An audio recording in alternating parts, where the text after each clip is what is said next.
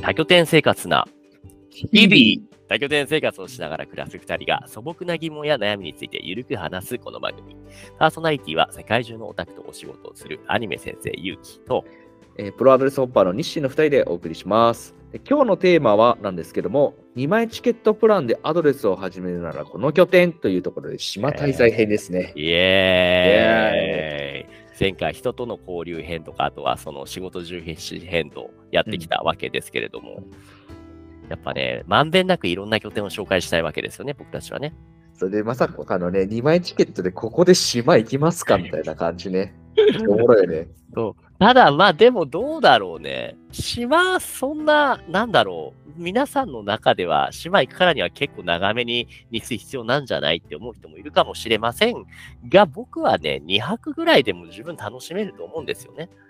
あの、お伝えしたいのはね、世の中沖縄だけじゃないんだぜっていうとこね、直島だけじゃないんだぜってあねいうねあ、あれですか、もしかして日本も行ったら大きな島だから、その中の1個紹介するとか、そういうこと本州っていう島。 そういうしょうもないことはしないと。ただまあね、じゃあ僕から紹介しますけれども。あ、お願いします。はい、島編、じゃあ僕の紹介するのは、伊豆大島です気になっね。てんだよね、ここね。これね、そう、そもそも東京なんだよね。そう。そう。見るとね。距え離ーどうなんどれくらいなん距離がそもそもにどうやってアクセスするかっていうとですね、えーっと、ジェット船がね、あの、竹芝桟橋だから、えーっと、駅がどこだったっけな、えーっと、えーっと、えーっと、えーっと、あれじゃない、田町か、はい。浜松町か。あ、そう、浜松町。うんうん。浜松町から降りて、10分ぐらい歩いて、乗り場まで行って、そのね、そのジェット船早く行くのと、ゆっくり、その客船みたいな感じの2つの種類のどっちかで乗っていくんだけど、うん高速ジェット船なら1時間45分早いですね。早えな。うん。ゆっくり行くのだとね、夜に乗って次の日の朝に着くとか、そんな感じああ、なるほどね。うんのパターンの2つがあって、どちらもね、おすすめなんですが、うんそう、島自体は大きいものの、このね、えっ、と、伊豆大島永定っていうのは、フェリー乗り場から行ったら、ちょうど島のちょうど反対側ぐらいになるのかな。へえ。そう。だからフェリー降りるでしょ。俺が行った時は、えっ、と、朝始発ぐらいの、えっ、と、フェリーで、島に6時ぐらいに降りて、で、バスに乗って1時間ぐらいかけて、その、拠点に行くっていう感じだったね。なるほどね。そうなのよ。やっぱね、その、僕、島拠点大好きです。この伊豆大島に限らず。なんでかっていうとう、んその、ひ島時間っていうのかなその、緩やかなんだよね。時間の流れがね。確かに。そうそう。でも東京。そうなんだよね。そうなんだよね。なんかちょっと、たまに忘れちゃうんだけれども、ここ本当に東京なのかってゆったりした時間が過ごせる。で、アクセスもそこまで悪くない。ジェット機船でそうね、1時間45分で、あといいのがさ、その夜に出て朝に着くっていううんうんやり方いいよね。なんかあの仕事帰りにすぐ行けるっていう。おー、そうそう。その時間を有効活用してる感があるよね。確かに。そう。でね、ここのね、えーヤモリの佐藤さんかなもうね、うんいいお母さんみたいな感じの人なのよね。へえ。そうもともと伊豆大島でのその滞在経験があって、で、U ターンしてきたみたいなパターンの人ですね。ほうほうほうほう。そうそう。この人はもう料理が美味しいからね、もうね、いろいろ美味しいものを作ってくれる。すげえな。もう、これこそアドレスだよね。この部屋はあれな、その伊豆大島の拠点は一部屋なの、えっとね、二つあるかな。あ、二部屋か。そうほうほうほもともとなんか飲食店みたいだったところの施設の2階部分、ほんとほぼ一軒家、普通の一軒家みたいになってるところを、そのリノベーションしてんのかな。でも、その家、ほんと普通の一軒家みたいな感じのね、ですね。うえーなるほどね。あ、いいね。まあ、自然囲まれて海も近くてね、いいですよ。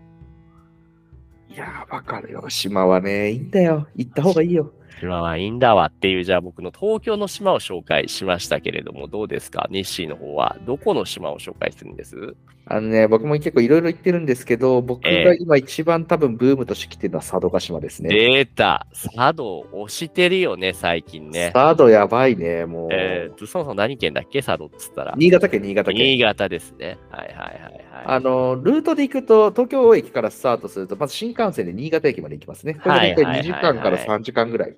なるほでど、なるほど。そう。で、その後、えっ、と、路線バスに乗って、まあ、10分か15分ぐらいかな。まあ、タクシーでも1メーターか2メーターぐらいで行けるんだけど、そうそうそう。えっ、と、新潟港に行って、ではい新潟港からフェリーに乗っていくというようなところですね。うん。うんで、フェリー自体は、えっ、と、ジェット機船と、ジェットホイール船か、ジェットホイール船と、えっ、と、カーフェリーがあって、うんえっ、と、ジェットホイール船だと大体1時間半ぐらい。はいはい。カーフェリーだと大体3時間ぐらいですかね。なるほど、なるほど。うんいいですね。ただまあ、この島、佐渡がそもそもでっかいじゃない。その結構拠点が多かったよね。多い。あのね、佐渡はね、まず1周200キロあるんですよね。でかっ。でかい。あ、多分ね、 うんえっ、と、日本で、沖縄の次ぐらいにでかい。そうなのよ。しますよねそうなのよ。そうなのよ。それぐらい、もう1番目が2番目に離島としてはでかいんだよね。でかいでかいでかい。あで、まあ、その佐渡の港から、まあ、レンタカー、あの格安のレンタカーがあってね、で、アドレスの会員になって安く借りるレンタカーもあるので、まあ、そこで借りて、えー佐渡を満喫するというところで、僕的には拠点はーうん。 A、D、E が行ったことがあって、まあ、そこはいはいはいははいどれもおすすめかなっていう感じですね、僕は F も行きましたよ。D だけ行ってないかな。そうだよね。そう。だ5つぐらいあるのか。そうそうそうそう。で、またもう一個増える予定でもあるいから。やー、最高ですね。なるほど。最高ですなるほど。どこを紹介しますか、じゃあ。これ全部い大体ね、まず A はホテルなんですよね。ホテルはで、い多はいは分いはい一泊普通に8000円とか1万円ぐらいするぐらいのあホあ、テルいいじゃん、いいじゃん。でうで、ん大浴場もあって、あの、ええうん。これ本当快適な、あの、一人になるには最高の拠点、仕事も全然できる。はいはいはいはい。で、D は、えっ、と、新潟大学の先生うんが、あの、ヤモリやってるところで、あの、えー猫が3匹いるんですよ、ね。あら、いいね。で、もともとなんか学者さんかなんかの家で、その学者さんの本がなんかそのまんま残っているところで、あの、隣のトトロの、あうんの、サツキとメイの家みたいな感じなんですけど、すあごい中綺麗。あー中めっちゃ綺麗だよ思った。うんすごいおしゃれだよね。これいいね。そうで、旦那さんの永田さんが作るご飯もまた超うまいんですよね。あ最高ですね。はいはで、そうね、それが D。で、E は、えっ、と、ホッセルなんですけど、パーチはっいていうんはいで。すよね。アーチさん。うんここ、蔵サウナっていうサウナがあって、あの、築90年の蔵が改装されたサウナなんですけど、120度まで上がるというね。もう暑いね。暑かった。暑い俺も入ったけど、すごいよ。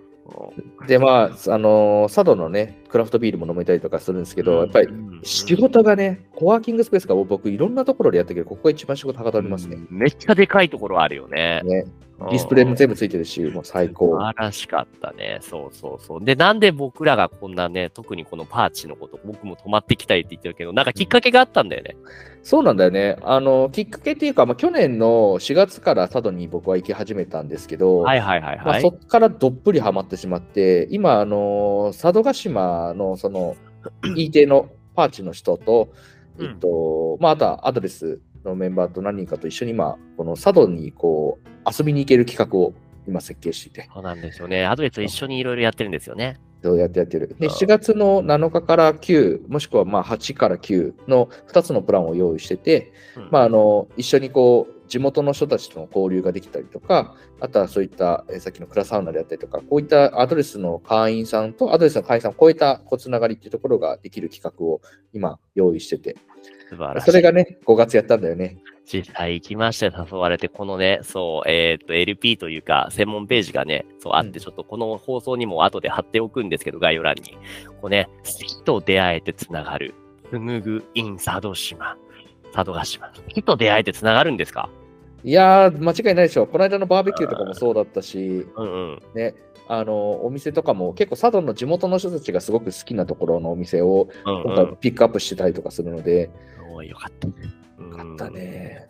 どうやら佐渡は沼らしいんですね。そうしたもうハマれるスポットが多いもんね。 そう、僕1年間で結局7回ぐらい行ってるから、まやあ、ばほーぼ1ヶ月に1回で すよね。そんな言ってんの行ってる行ってる。ええなるほど。なるほどね。え、このイベントがもう終わっちゃったって、もう今後やらないんですかいや、一旦7月の7から9でまずやってみて、はいはいはいで、まあ、すごい反響も良ければ、また次回開催でもいいかなと思ってるんですけど、まあ、はい今回2回目、あの前回プレイで1回開催して、2回目は、あのすごいみんな1回目の反響が良かったので、うんうあのスノーピークもね、佐渡島でイベントやってたりとかするんですけど、その時に出てるご飯が今回は、あの、うん。出ますね。